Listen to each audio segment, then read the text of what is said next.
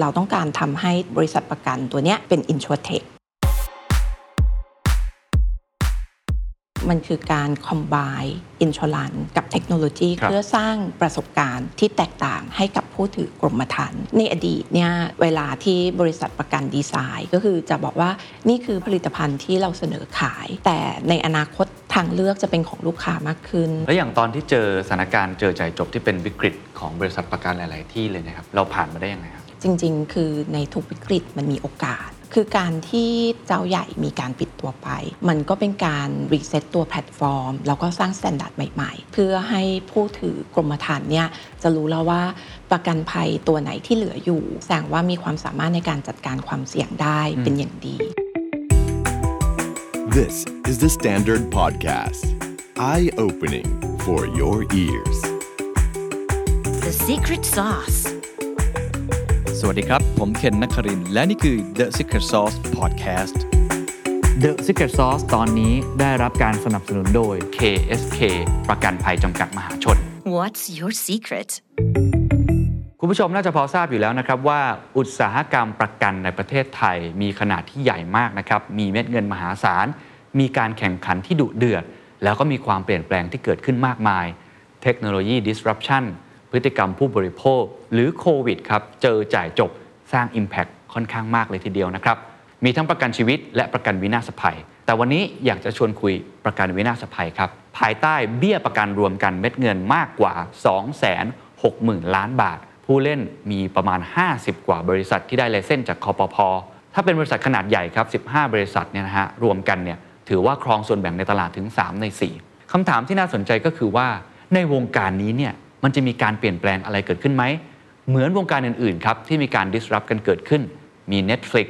มี Facebook มี Alibaba มี Airbnb คำตอบครับ มีผู้เล่นรายหนึ่งในวันนี้ที่ผมมีโอกาสได้ชวนคุยครับ เขาบอกว่าเขาจะมาเป็น disruptor ในวงการประกัน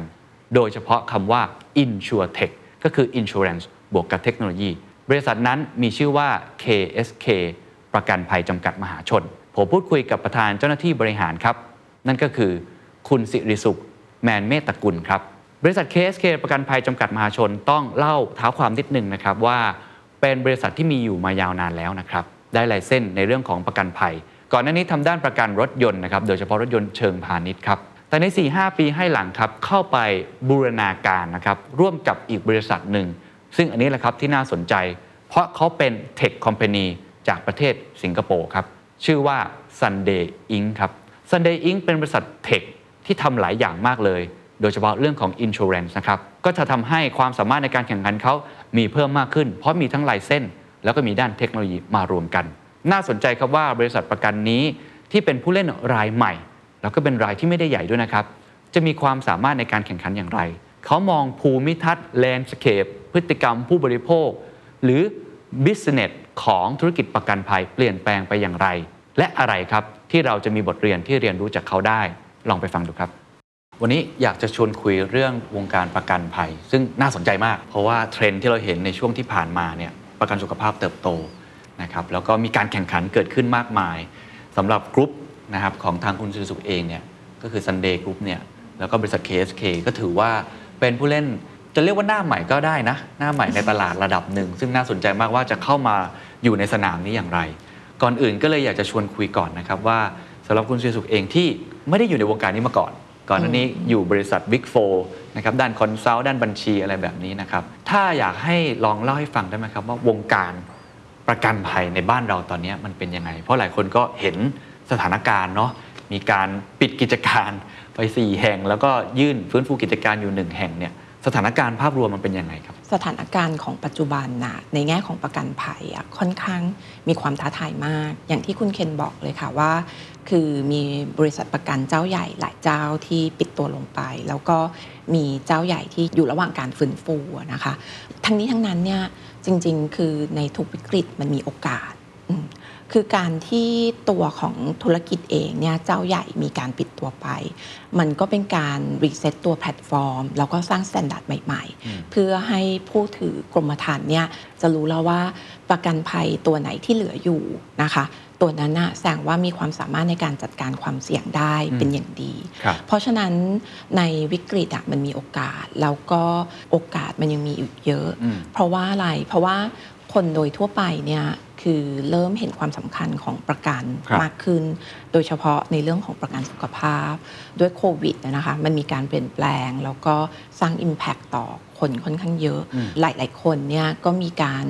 เอ่อใช้จ่ายค่ารักษาพยาบาลไปค่อนข้างเยอะนะคะ เราก็ใช้เงินเก็บไปค่อนข้างเยอะกับการรักษาพยาบาล เพราะฉะนั้นในขณะที่เจ้าใหญ่เนี่ยล้มลงไปนะคะ มันก็เป็นโอกาสสำหรับเจ้าระดับ กลางแล้วก็ระดับเล็กในครับการเข้ามา ในขณะเดียวกันตัวตลาดอะมันก็เปิดแล้วก็โอเพนเพราะฉะนั้นแล้วเนี่ยถ้าให้มองคือโอกาสในตลาดของประกันยังมีอีกเยอะครับมากค่ะครับสำหรับคนที่อาจจะไม่ได้อยู่ในวงการประกัน อยากให้คุณสุอธิบายให้ฟังได้ไหมครับว่าไอ้ความเปลี่ยนแปลงที่พูดถึงเมื่อกี้มุมหนึ่งที่ผมฟังก็คือ ความต้องการของคนเรื่องสุขภาพคอนเซิร์นสุขภาพมากขึ้น ประกันสุขภาพนี่ได้รับความนิยมเพิ่มมากขึ้น มีความเปลี่ยนแปลงอื่นๆไหมครับในการแข่งขันในตลาด เทคโนโลยี หรือว่าพฤติกรรมผู้บริโภคเองเนี่ย แล้วมันจะเป็นยังไงในอีก 2-3 ปีข้างหน้าก็ได้ครับ ค่ะ เดี๋ยวนี้เกือบทุกคน access to อินเทอร์เน็ตนะคะ เพราะฉะนั้นแล้วเนี่ยคือข้อมูลน่ะมันมีอยู่ แล้วทุกคนก็สามารถเข้าถึงคนทั่วไปจะเริ่มรู้แล้วว่าความต้องการของตัวเองคืออะไรครับนะคะ ถ้าเราเป็นคนชอบท่องเที่ยว เราก็อาจจะบอกว่าเราอยากได้ประกันที่มีลักษณะการ cover การท่องเที่ยวเยอะ หรือถ้าเราเอ่อ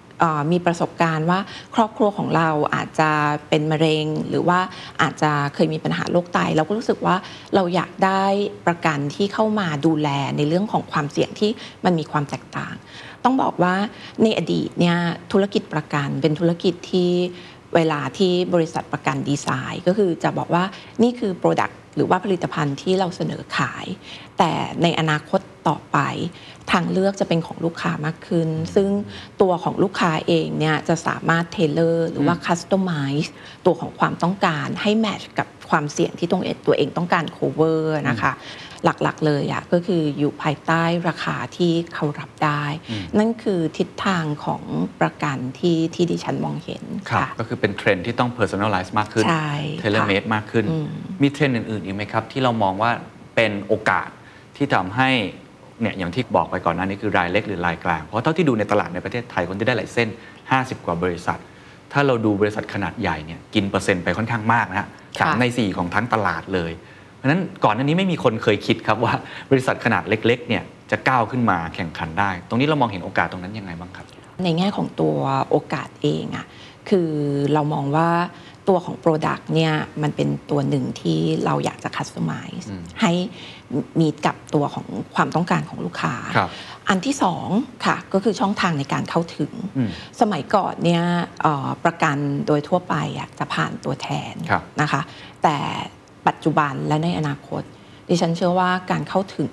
ประกันกับ ผู้บริโภคจะแตกต่างอืมเพราะมันจะสามารถทำได้ง่ายขึ้นโดย process ของออนไลน์อืมแล้ว process มันควรจะง่ายแล้วก็จัดการได้เร็วครับเพราะฉะนั้นอันเนี้ยก็เป็นโอกาสหนึ่งที่มันจะเป็นเรื่องของการดูแล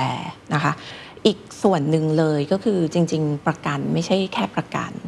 คือโดยส่วนตัวที่ฉันไม่ได้มองว่าประกันคือแค่ประกันฮะแต่จริงๆมันคือบริการ มันหมายความว่าอะไรมันคือการที่เราอยากจะดูแลผู้ถือกรมธรรม์ครับนะคะ ให้ ได้รับความ คุ้มครองนะคะเวลาที่เจ็บป่วย แต่ในขณะเดียวกันไม่ใช่แค่เรื่องของ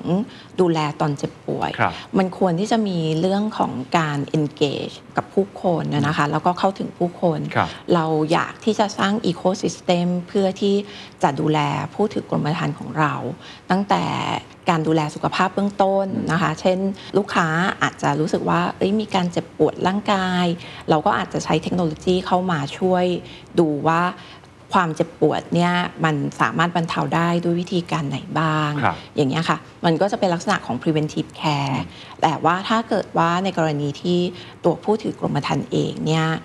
เกิดมีโรคร้ายหรืออะไรแบบเนี้ยเราก็สามารถที่จะเข้าไปดูแล ไม่ว่าจะอาจจะช่วย sourcing ของเรื่อง second opinion ครับนะคะหรือว่าอย่างน้อยอะคือ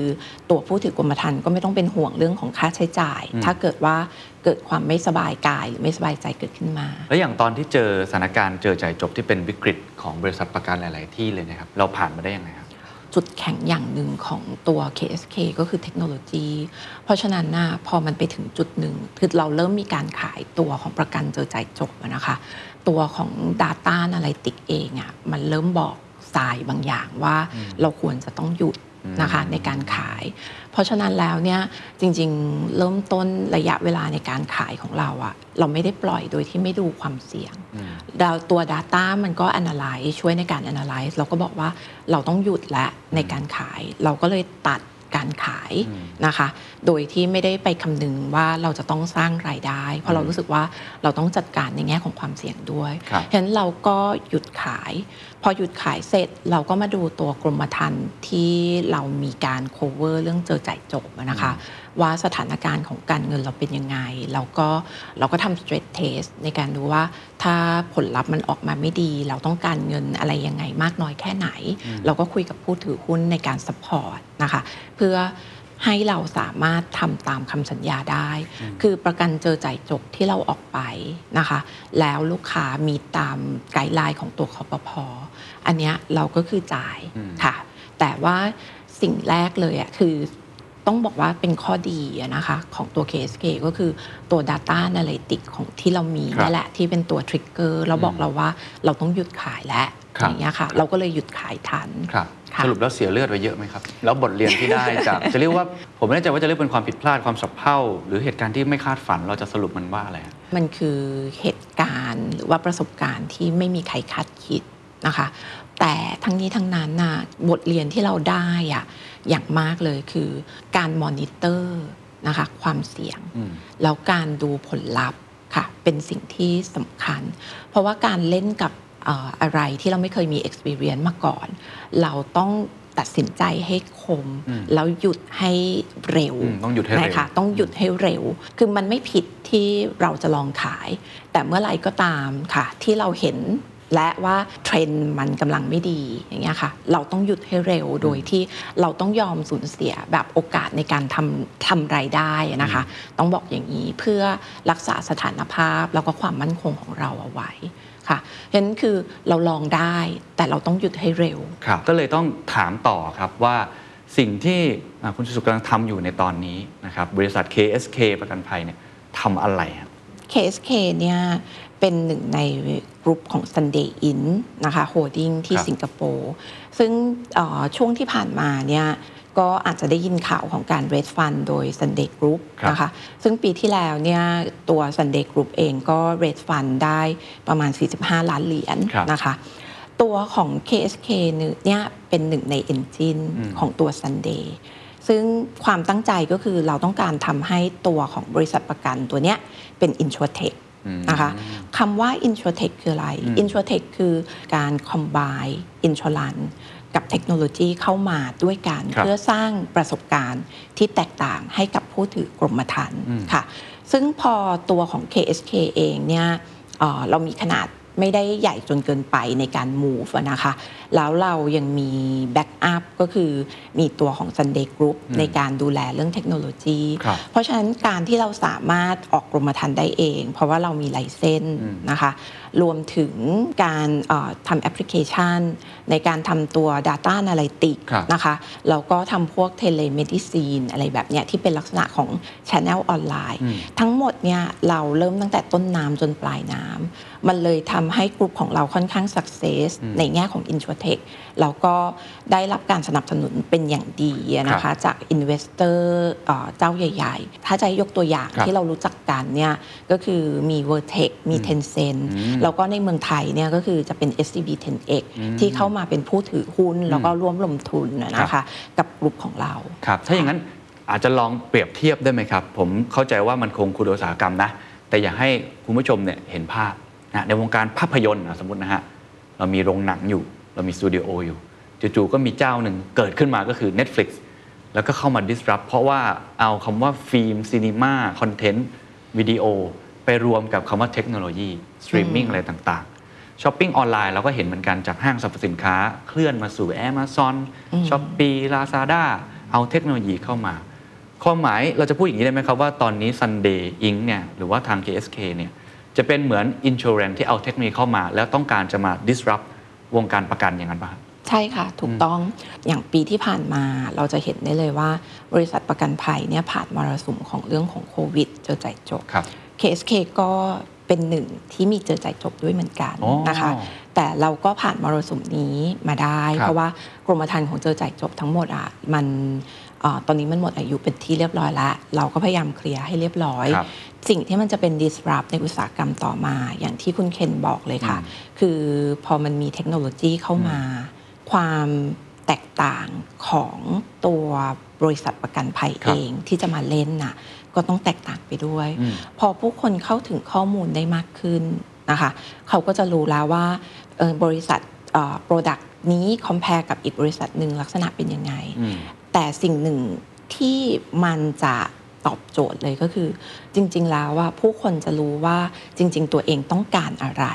ค่ะ และต้องการซื้อประกันแบบไหน เพื่อตอบสนองความต้องการของตัวเองอืมและต้องการในราคาที่เหมาะสมหรือว่าจับต้องได้อืมเพราะฉะนั้นอย่างที่คุณเคนบอกว่าอาอย่างเรามีตัวของ Netflix หรือว่าครับ s h อ p e e ใช่ไหมคะหลักๆ มันคือการ personalize ตัวอืม Product อืม แล้วมันคือการทำให้ทำยังไงให้ Product มันถูกลงอืมเพราะมันคือคือการเข้าถึงผู้บริโภคได้โดยตรงครับโดยไม่ผ่านตัวกลางอืมนั่นน่ะมันคือ disruption ที่ยังไงก็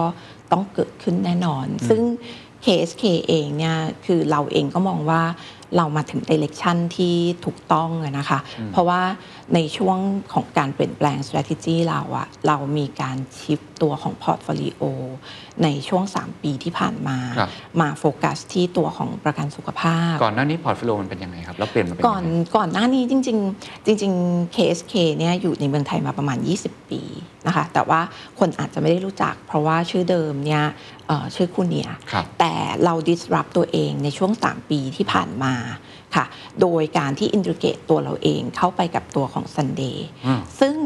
อันเนี้ยมันคือสิ่งที่เราครับทำก่อนคนอื่นๆ ซึ่งพอร์ตตอนนั้นก็คือประกันรถรถยนต์รถยนต์ยนต์ค่ะแล้วก็อาจจะเป็นรถในอุตสาหกรรมโอเคค่ะแต่ปัจจุบันเนี้ย portfolio ประมาณ 90%เกือบ 90%ของเราอะนะคะ คือประกันสุขภาพอือืมมซึ่ง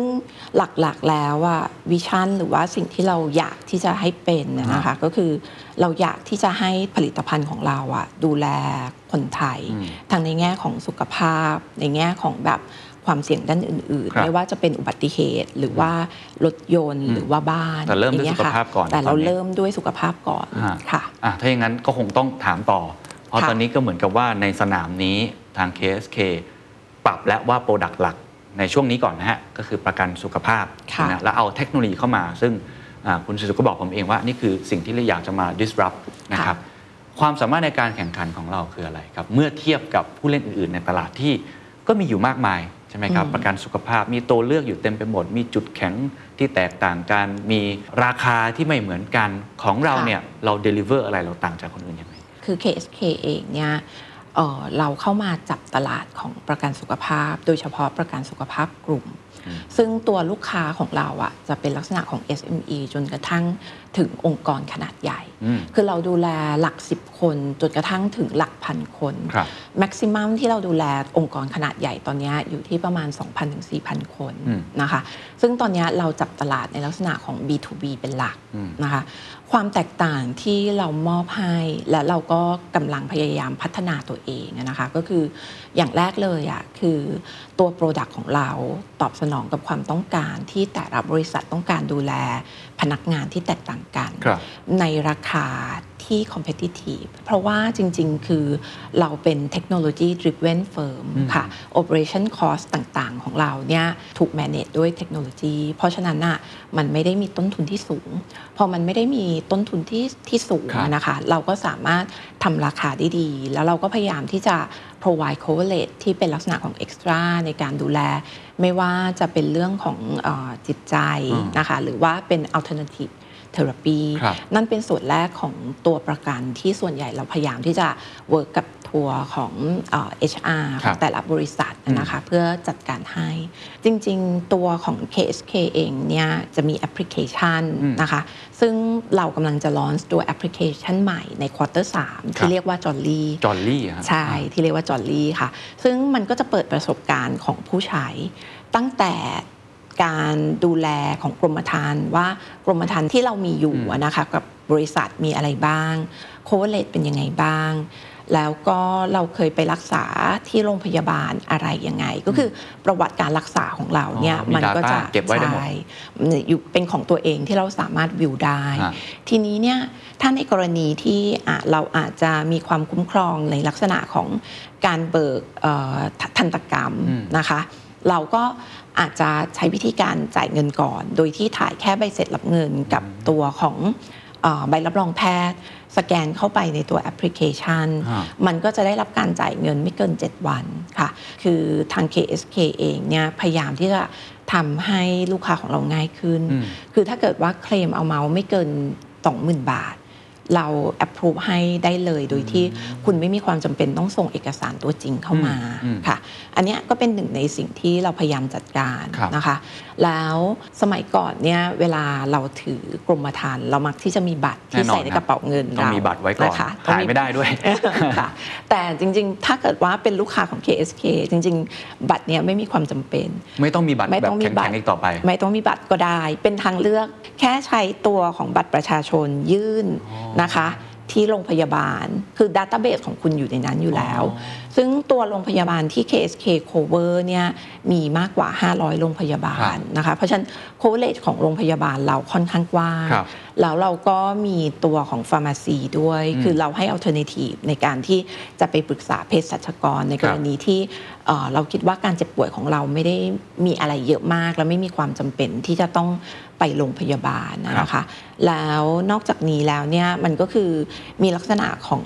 เทเล m e d i c i n e ค่ะซึ่งตัวของเทเล m e d i c i n e เองเนี่ยผู้ถือกรมธรรม์สามารถนัดหมอได้ออนไลน์อ๋อนะคะก็ consult กับคุณหมอ consult เสร็จ คุณหมอก็จะถามว่าถ้าอยากได้รับยาแบบไหนอืมนะคะก็มีทางเลือกอีกเหมือนกันก็คือสามารถให้ messenger deliver ได้ครับเราก็จะมีเครือข่ายของร้านขายยาที่อยู่ภายใต้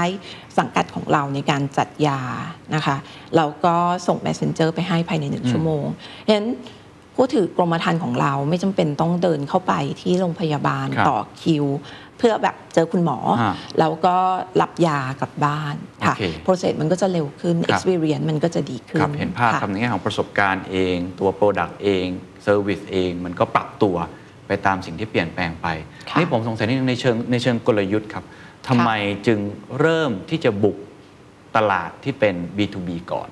ทำไมจึงเน้นประกันกลุ่มก่อนครับ มันเป็นช่องทางที่เร็ว เราเป็น t a r g e t ที่เร็วในการขยายตัวสเกลของเราค่ะอืมซึ่งอย่างที่คุณเคนทราบอะนะคะว่า คือพอ KSK เป็นหนึ่งในตัวของ InsurTech ซึ่งเป็นสตาร์ทอัพ สิ่งสำคัญที่เราจะต้องทำก็คือ เราต้องเพิ่มศักยภาพในการขยายฐานของลูกค้าเป็น priority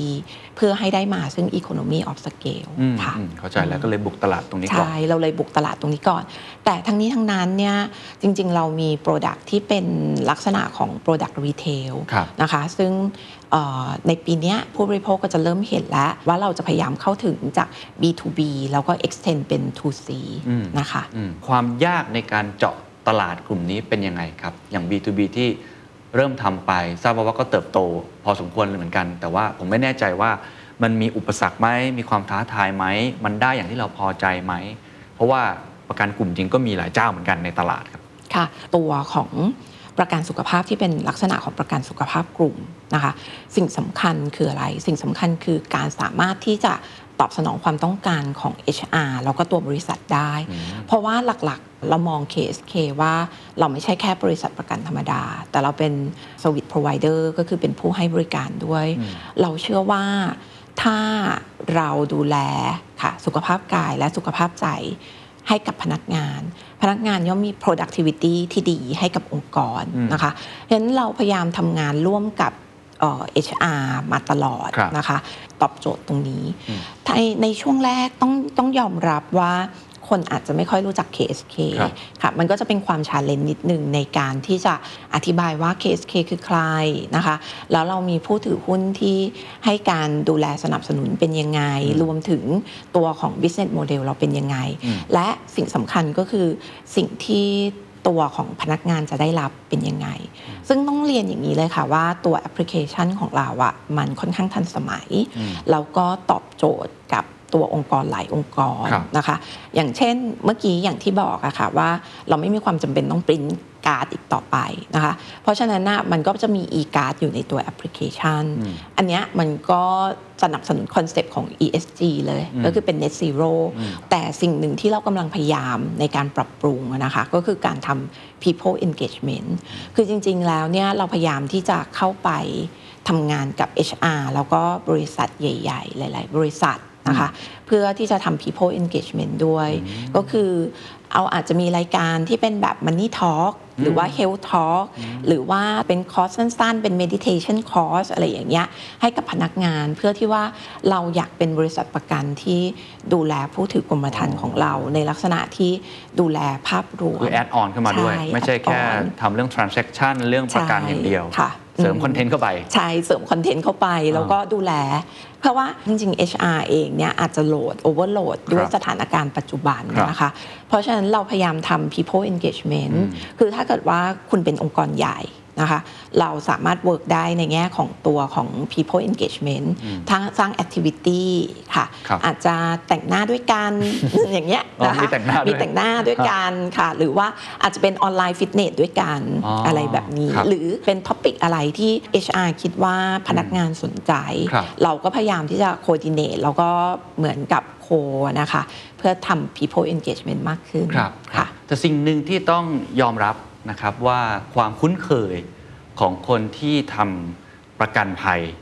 ก็คือตัวแทนขายประกันใช่ไหมครับการที่มีคนที่สามารถที่จะ connect ได้โดยตรง การคุยกันหรือว่าอาจจะมี relationship ซึ่งกันและกัน ซึ่งในวงการประกันก็ถือว่าเป็นเป็นหัวใจมากนะในการ service คนกับคนนะครับ แต่พอทางของ KSK หรือว่า Sunday เนี่ยเราใช้เทคโนโลยีค่อนข้างมาก คิดว่ามันเป็นอุปสรรคไหมครับ กับการที่ไม่ได้มีตัวแทนขายเหมือนก่อนๆแต่ใช้ ตัวหุ่นยนต์หรือว่าเทคโนโลยีเนี่ยครับต้องมองอย่างนี้ค่ะว่าจริง ๆ มันคือการเปลี่ยนแปลงที่มันกำลังจะเกิดขึ้น เหมือนกับสมัยก่อนเนี่ยเราบอกว่าการ work from home เป็นไปไม่ได้อืมหรือว่าการประชุมออนไลน์มันไม่ effective หรอกครับเนี่ยค่ะแต่คือพอด้วยสถานการณ์โควิดเข้ามา จริง ๆ โควิดอะมันเป็นตัวปฏิกิริยาเร่งนะคะให้เกิดการเปลี่ยนแปลงก็คือจริง ๆ แล้วเนี่ยมันไม่ได้มีเรื่องของ การที่การขายจะต้องเกิดขึ้นระหว่างคนกับคนอืมแต่ว่าเราพยายามสร้างแพลตฟอร์มที่ทำให้มันง่ายขึ้นอืมค่ะแล้วก็ลูกค้าเนี่ยสามารถซื้อประกันได้ครับโดยที่เขามีข้อมูล แล้วเราก็ transparent ในแง่ของข้อมูลของเราฮะ นั้นค่ะมองว่าตัวแทนขายประกันยังจำเป็นอยู่ไหมครับ ต้องบอกว่าเป็นออปชันนะคะ เราต้องเข้าใจก่อนว่าด้วยอายุของเออประชากรของครับเรายังมีความหลากหลายอยู่ บางคนก็อาจจะมีความคุ้นเคยกับการที่เป็นเอเจนต์อืมนะคะ ในขณะที่ถ้าเด็กรุ่นใหม่ก็จะรู้สึกว่าตัวออนไลน์เป็นอะไรที่ง่ายมากแล้ว ถูกไหมคะ เพราะฉะนั้นเราไม่ได้ปิดกันค่ะ เพียงแต่ว่าสิ่งที่ตอนเนี้ยเรากำลังโฟกัส หรือเรากำลัง priority ในแง่ครับ strategy ของเรา ก็คือการทำให้บริษัทประกันสามารถซื้อขายได้ผ่านออนไลน์ นะคะแล้วก็สามารถดูแลคุณได้ โดยใช้เทคโนโลยีเข้ามา support เพื่อสร้างประสบการณ์ที่ดี แต่ทั้งนี้ทั้งนั้นเนี่ยเราเองเราก็มี customer service หรือว่าเป็น call center นะคะในกรณีที่ลูกค้าของเราหรือผู้ถือกรมธรรม์เนี่ยอาจจะมีแบบปัญหาหรือไม่เข้าใจครับก็ยังสามารถโทรเข้ามาติดต่อกับคนได้ครับโดยที่เราเรายังมีตัว human element เข้ามาช่วย โอเคค่ะเข้าใจครับ ซึ่งน่าสนใจมากนะว่าอนาคต ก็คงจะมีการเปลี่ยนแปลงเนาะตัวแทนค่ะขายประกันก็คงจะต้อง transform ตัวเองด้วยอืมนะครับทีนี้จะอยากถามเรื่องตัวเทคโนโลยีครับเพราะเราเป็น insurtech เนาะถ้าเราสังเกตบริษัทที่เป็นเทคโนโลยีเนี่ยก็ต้องลงทุนเยอะมากเลยค่ะนะครับในระยะลองรันด้วยนะ ระยะยาวกว่าจะคืนทุน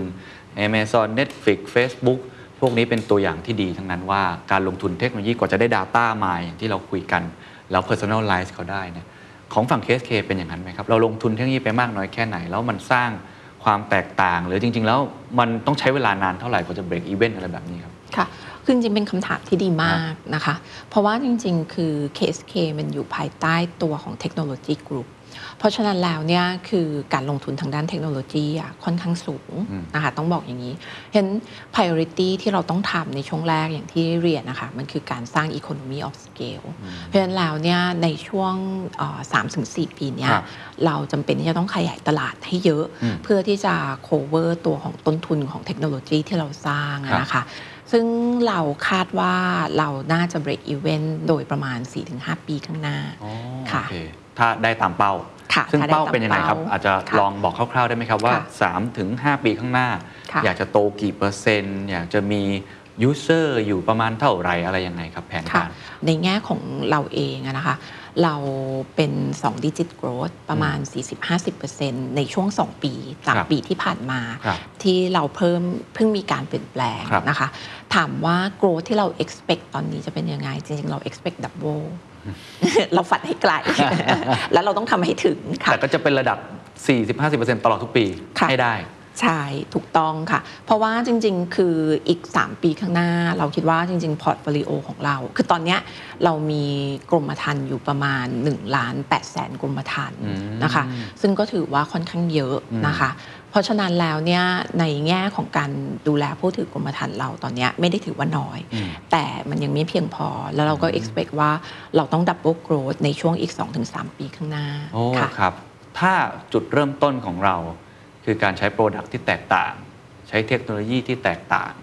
แล้วก็เจาะในกลุ่ม B2B ก่อน เพราะว่ามีจำนวนมาก แล้วก็ช่วยงาน HR เมื่อกี้อย่างที่เล่าไป ค่ะ ไอ้สามถึงห้าปีเนี่ยกลยุทธ์คืออะไรครับ ที่จะทำให้มันโตแบบนี้ได้ตลอดได้ตามเป้าครับ ค่ะ ตอนเนี้ยเราทำ B2B นะคะ ซึ่ง B2B เนี่ยเราก็ยังคงทำต่อไป คือเราพยายามที่จะ differentiate ตัวของ service ที่เรามีให้องค์กรใหญ่ๆเนี่ยยอมรับเราอะนะคะแล้วก็เป็นพาร์ทเนอร์กับเรา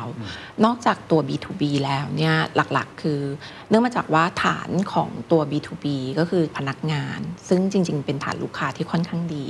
เราอยากที่จะ extend B2B to C ก็คือเป็น individual ก็คือดูแลในด้านอื่นๆของ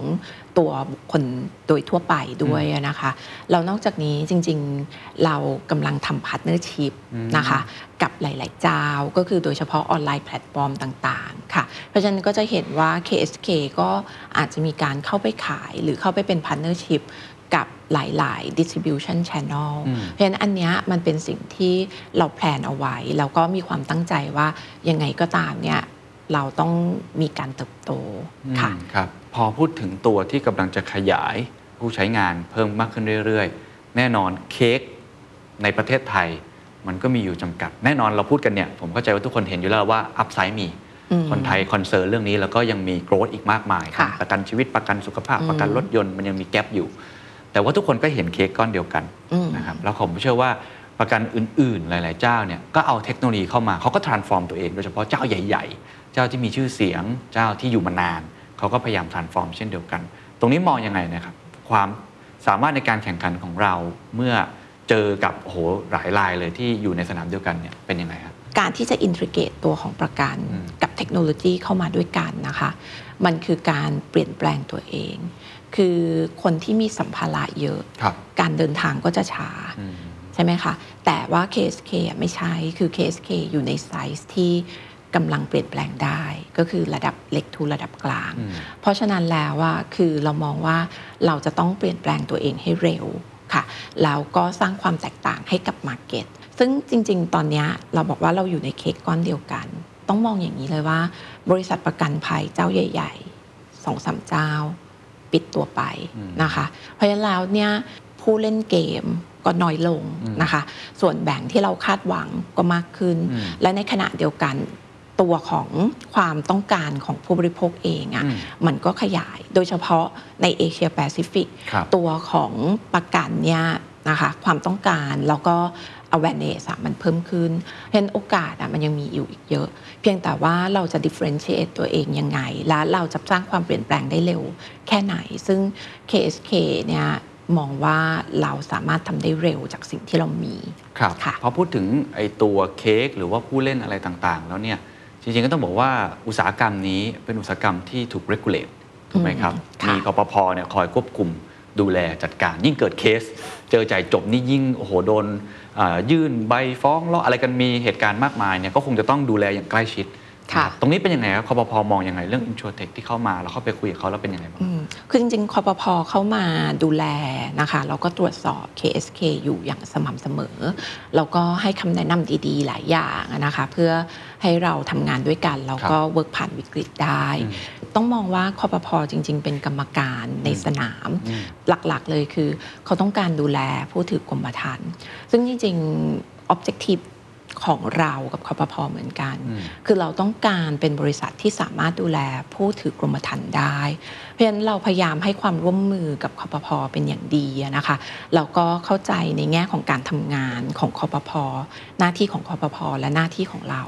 เพราะฉะนั้นในส่วนของ compliance เนี่ยคือเรามุ่งเน้นแล้วเราก็พยายามที่จะ comply กับสิ่งที่ ทางคอปพเองเนี่ยต้องการ อย่างตัว capital adequacy ratio หรือว่าตัวเอ่อเงินกองทุนที่เราต้องเมนเทนครับนะคะ คือโดยปกติแล้วเนี่ยอย่างคอปพ require 140%แต่ KSK เนี่ยเราเพื่อเสริมความมั่นใจอะนะคะ ให้กับทางผู้ถือกรมธรรม์ของเราด้วยอะจริง ๆ ตอนนี้เราเมนเทนเกือบ 300%ก็คือแทบจะเกิดันบเกณฑ์ไปเบิเยลอะใช่เกินเกณฑ์ไปเยอะ แล้วก็ถ้าให้พูดถึงตัวของเอ่อ liquidity ratio ก็คือเงินสดกับเงินฝากธนาคารที่เรามีในการ cover หนี้สินที่เรามีอะจริง ๆ ต้องบอกว่าตอนนี้เรามีประมาณเอ่อสามเท่า 300 กว่าเปอร์เซ็นต์อืมค่ะ ซึ่งถือว่าค่อนข้างเยอะนะคะ เพราะว่าอะไรเพราะว่าเราเข้าใจเลยว่าตอนเนี้ย ตลาดค่อนข้างคอนเซิร์นในแง่ของตัวประกันภัย เพราะฉะนั้นแล้วว่าผู้ถือหุ้นเอง แล้วก็ทาง KSK เองเนี่ยคือเรามีจุดมุ่งหมายเดียวกันครับอเราอยากเสริมสร้างความมั่นใจ แล้วก็ trust ให้กับผู้ถือกรมธรรม์ค่ะ เพราะฉะนั้นอันเนี้ยมันเป็นอะไรที่เราพยายามทำอยู่แล้วนะคะ เพื่อเพื่อให้ได้ความมั่นใจตรงนี้จาก ผู้ถือกรมธรรม์ของเราครับค่ะอ่าพอพูดถึงประเด็นตรงนี้เอ่อผมเลยอยากลองถามอาจจะเป็นการถามที่คนละมุมค่ะจากที่เราคุยกัน เพราะว่าถ้ามองในเชิงธุรกิจเนี่ยก็คล้ายๆ กับเราเป็นสตาร์ทอัพเหมือนกันค่ะมันมีการ raise fund กันอืมเกิดขึ้น โดยธรรมชาติของกลุ่มธุรกิจสตาร์ทอัพอย่างที่บอกก็คือมีเป้าในเรื่องของ user ค่ะต้อง gain user ให้ได้อืมมากที่สุดให้ได้ตามเป้านะครับค่ะแต่เราก็เริ่มเห็นเทรนด์บางสิ่งที่สตาร์ทอัพโต พยายามโตเร็วจนเกินไป ก็มีผลเสีย อีกด้านหนึ่งเหมือนกันเพค่ะราะมีเป้า ในขณะที่บริษัททั่วไปก็อาจจะมีการเติบอย่างยั่งยืนค่อยๆโตค่อยๆโกรธไป ตรงนี้มองยังไงครับว่าการที่เราเป็นสตาร์ทอัพเนี่ยที่มีเรสฟันอยู่เนี่ยมันเป็นข้อดี มันเป็นข้อเสียยังไงบ้างไหมครับหรือมันเป็นกรอบที่ทำให้เราทำงานที่แตกต่างจากบริษัทอื่นๆไหมครับมันเป็นอะไรที่ค่อนข้างใหม่อืมนะคะกับเอ่อธุรกิจในเมืองไทย แล้วก็ธุรกิจประกันในเมืองไทย เพราะฉะนั้นแล้วเนี่ยเส้นทางในการเดินของเราอะค่ะ หนึ่งเลย objective คือเราต้องการดูแลผู้ถือกรมธรรม์ให้ได้อืมเป็นสิ่งที่เราต้องยึดมั่นคำสัญญานะคะ ซึ่งอันเนี้ยมันเป็นคีย์แต่ในขณะเดียวกันอะเราก็ต้องมีการเติบโตอืม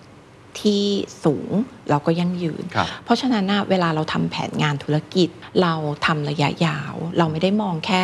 ปีต่อปี เพราะฉะนั้นผู้ถือหุ้นของเราเองรวมถึงข้อมูลของแผนธุรกิจเราเองเนี่ยเราก็มีการแชร์ให้กับคอปพนะคะว่าอีก 3 ปีข้างหน้าจะเป็นยังไง อีก 5 ปีข้างหน้าเราจะเป็นยังไง เพราะว่าอะไรเพราะว่าเราต้องการให้มั่นใจอะค่ะว่าการเติบโตของเราอะเป็นไปอย่างก้าวกระโดดแต่ยั่งยืนอืมเพราะว่าเราอยากสร้างความเปลี่ยนแปลงให้กับมาร์เก็ตอืมอืมนี่คือสิ่งที่เป็น objective โดยการที่ ผู้ถือกรมธรรม์ของเราต้องได้รับการดูแลอืมอย่างดีและถูกต้องครับค่ะเพราะฉะนั้นนี่เป็นสิ่งที่เรายึดมั่นคำสัญญาเสมออมค่ะ นั่นเลยเป็นสาเหตุที่ทำไมเราถึงยังยังผ่านพ้นวิกฤตของเจอจ่ายจบมาได้ครับก็เพราะว่าผู้ถือหุ้นเราก็มีความเข้าใจค่ะอ่าอ่าถ้าอันนี้ถามเป็นความรู้แล้วกันนะครับค่ะว่า ผมว่ามันเป็น speed ที่ต้องหาจังหวะในการรักษา maintain momentum momen tum มาก ๆ คือค่ะเร็วด้วย ค่ะ เติบโตก้าวกระโดดระดับระดับ double digit ในขณะเดียวกัน ก็ต้องยั่งยืนด้วย ถูก คือปกติ 2 อย่างเนี้ยมักจะไม่ค่อยมาด้วยกัน ค่ะถูกไหมฮะ ยั่งยืนก็อืม ค่อย ๆ growth ไป ค่ะ ก็มีเรื่องความเสี่ยง โอ้ conservative นิดนึง ค่ะ อีกฝั่งหนึ่งก็เติบโตอย่างรวดเร็วไปเนี่ยแต่ตอนนี้เท่าที่ผมฟังเหมือนกับว่าคุณสุสุกำลังจะบอกว่า จะทำให้ได้สองอย่างอืม ไปพร้อม ๆ กัน มันทำได้จริงเหรอฮะ เราคิดอยู่แล้วว่าเราจะต้องเผชิญอืมและ จริง ๆ มันเป็นการจัดการที่มันสามารถทำได้อืมคือทุกอย่างเนี่ยหลักๆมันคือการ balance เราต้อง balance สองอย่างให้ดีก็คือการเติบโตความยั่งยืนนะนะคะ ให้ไปด้วยกัน เพราะว่าถ้าเรามีเป้าหมาย ที่ชัดเจนครับนะคะ สิ่งที่เรากำลังทำอยู่ในทุกๆวันอะมันคือความถูกต้องอืมเพราะฉะนั้นแล้วว่าดิฉันก็ยังมีความเชื่อนะคะว่ามันจะมันจะต้องประสบความสำเร็จอืมในอนาคต ตัวของแผนงานแล้วก็สิ่งที่เรามีอยู่ครับอะ มัน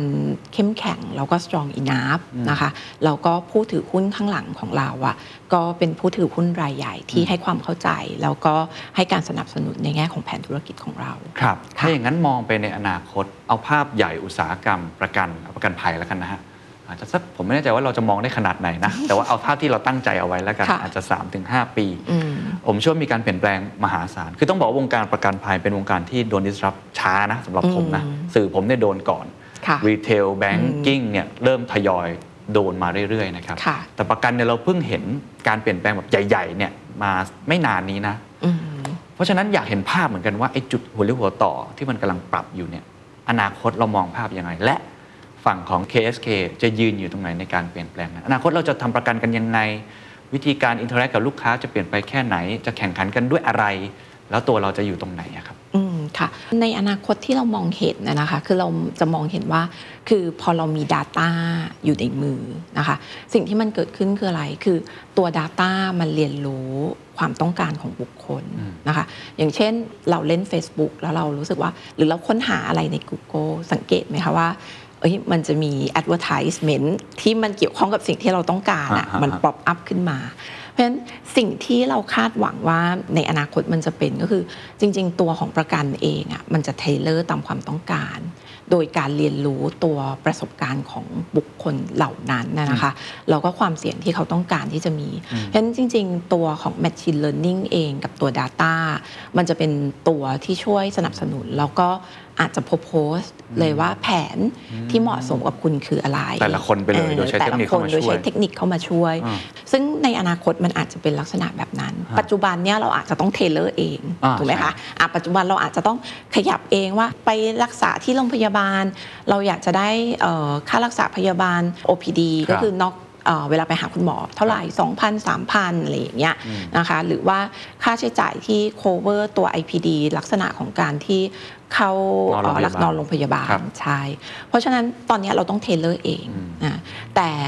ความคาดหวังคือในอนาคต มันก็เป็นไปได้ว่าเมื่อตัวของเทคโนโลยีมันอ่า เรียนรู้นะคะ ข้อมูลของคนได้ดีขึ้นอืมดูไลฟ์สไตล์ครับได้มากขึ้น ดูความเสี่ยงได้มากขึ้นอืมวันหนึ่งมันอาจจะ tailorมาเลยค่ะว่า นี่คือแพ็กเกจที่เหมาะสมกับคุณ ภายใต้ budget ที่คุณต้องการอืมนี่คือทางเลือกว่าคุณชอบหรือไม่ชอบอย่างเงี้ยค่ะแล้วต้องยอมรับอย่างหนึ่งอะนะคะว่าคือพอมันมีอินเทอร์เน็ต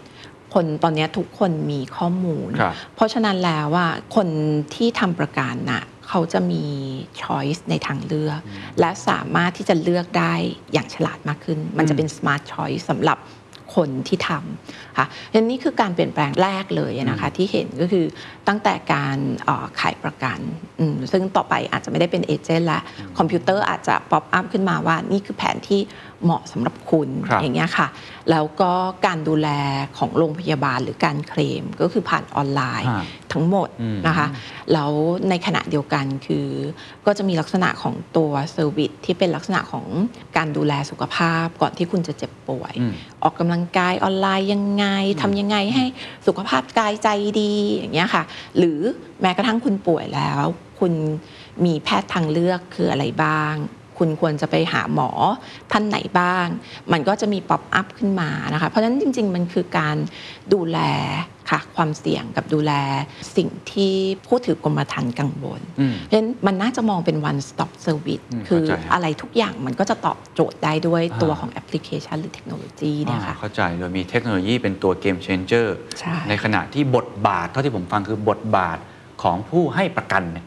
ก็ไม่เหมือนเดิม ไม่ได้รอให้เกิดอืมเรื่องมีโรคอะไรต่างๆ แต่ค่ะต้องมี option มีทางเลือก alternative ดูแลสุขภาพจิต ดูแลร่างกายแบบ preventive อะไรค่ะเพิ่มขึ้นมาด้วยอืมก็จะเป็นอีกบทบาทหนึ่งใช่นะครับค่ะอ่าอีกคำถามหนึ่งคือจากอ่าประวัติของคุณสิริสุขเนี่ยทำในแง่ของตัวบัญชีมาก่อนใช่ไหมครับค่ะเป็น audit หรือว่าเป็น consult มาก่อนเนี่ยอะไรคือสิ่งที่ทำให้เรามองว่าได้รับความไว้วางใจอืมให้มาทำในในวงการประกัน ซึ่ง เราคุยกันตั้งแต่ต้นอะว่ามันท้าทายค่ะมากๆนะครับอืมคือจริง ๆ ตัว KSK เองไม่ใช่บริษัทประกันทั่วไปนะคะ เพราะว่าความต้องการคือเราต้องการที่จะเป็น leading insurtech ในเอเชียแปซิฟิก เพราะฉะนั้นแล้วเนี่ยถ้าเกิดว่าเรา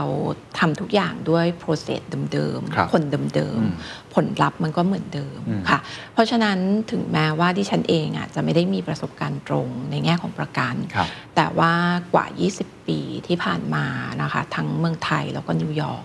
คือเราเองเราก็ อยู่ในวงการของ financial institution ไม่ว่าจะเป็นธนาคาร หรือว่าไม่ว่าจะเป็นประกัน เราก็เห็นรูปแบบมาค่อนข้างหลากหลายค่ะ ซึ่งอันเนี้ยก็น่าจะเป็นส่วนหนึ่งที่ทำให้ผู้ถือหุ้นแล้วก็บอร์ดเนี่ยมองว่า เราจากประสบการณ์ที่เราทำผลงานที่เราเคยสร้างเนี่ยมันเหมาะที่จะมาสร้างความเติบโตให้กับ KSK แล้วนอกจากตัวของดิฉันเองแล้วว่าจริงๆ เราก็มีทีมงานที่ professional นะคะ เราก็อยู่ใน industry มานาน การที่เราจะดำเนินธุรกิจ นะคะ โดยเฉพาะธุรกิจประกันแน่นอนว่าเราต้องมีทีมที่แข็งแกร่ง ซึ่ง KSK เองเนี่ยมีทีมที่แข็งแกร่งตรงนี้ด้วย ถ้าอย่างนั้นสุดท้ายแล้วกันนะครับ ทราบมาว่าคุณสุสุขเองจริงๆเนี่ยก่อนหน้านี้ทำงานด้านอื่นมาก่อน ใช่ไหมครับค่ะอยากจะพูดถึงตัวตนสักเล็กน้อยเป็นผู้บริหารหญิงนะฮะทำไมจึงตัดสินใจเข้ามาทำธุรกิจประกันครับ มันน่าสนใจยังไง แล้วก็คิดว่าอะไรคือความน่าตื่นเต้นที่สุดความท้าทายที่สุดในมุมของเราอะครับ อืมค่ะ จริงๆ ตอนเนี้ ยถ้าให้พูดคืออุตสาหกรรมประกันภัยมันท้าทายค่อนข้างมาก เพราะฉะนันน้อยคนมากที่จะยอมรับตำแหน่งนี้ แต่อย่างที่บอกเลยว่า คือในวิกฤตมันมีโอกาสฮะนะคะ สาเหตุหลักๆที่ทำให้เข้ามารับตำแหน่งนี้กับ KSK นะคะจริงๆมันมีสองอย่าง คืออย่างแรกเลยคือความเชื่อ แล้วอย่างที่สองคือความฝันค่ะคือการที่เราจะเข้ามาหลีด ตัวของเรือที่มันอยู่ท่ามกลางพายุอะเราต้องเชื่อในศักยภาพของเรือนะครัคะบซึ่งดิฉันมองว่า KSK อะมันไม่ได้เป็นบริษัท ประกันโดยทั่วไป มันเป็นบริษัทประกันที่อยู่ในขนาดที่มันสามารถ disrupt ตัวเองได้ เราก็มีศักยภาพเพียงพอในการเปลี่ยนแปลง เพื่อรับมรสุมนะคะแล้วก็ในแง่ของผู้ถือหุ้นเองอะ่ะก็ค่อนข้างมีความเข้มแข็งครับไม่ว่าจะเป็นตัว Vertex Tencent หรือว่า SCB 10X ที่เป็นแบ็กอัพให้เรา เพราะฉะนั้นมันคือยานหรือว่ามันคือตัวของบริษัทที่มันจะสามารถ drive ไปได้ในอนาค ตนะคะอย่างที่สองเลยคือตัวของ KSK แล้วก็ co-founder เองเนี่ยมีวิชั่นที่มันแมชกับวิชั่นของตัวเองอะนะคะก็คือการที่เรารู้สึกว่าเราอยากจะสร้างความเปลี่ยนแปลงค่ะแล้วก็อยากที่จะดูแลคน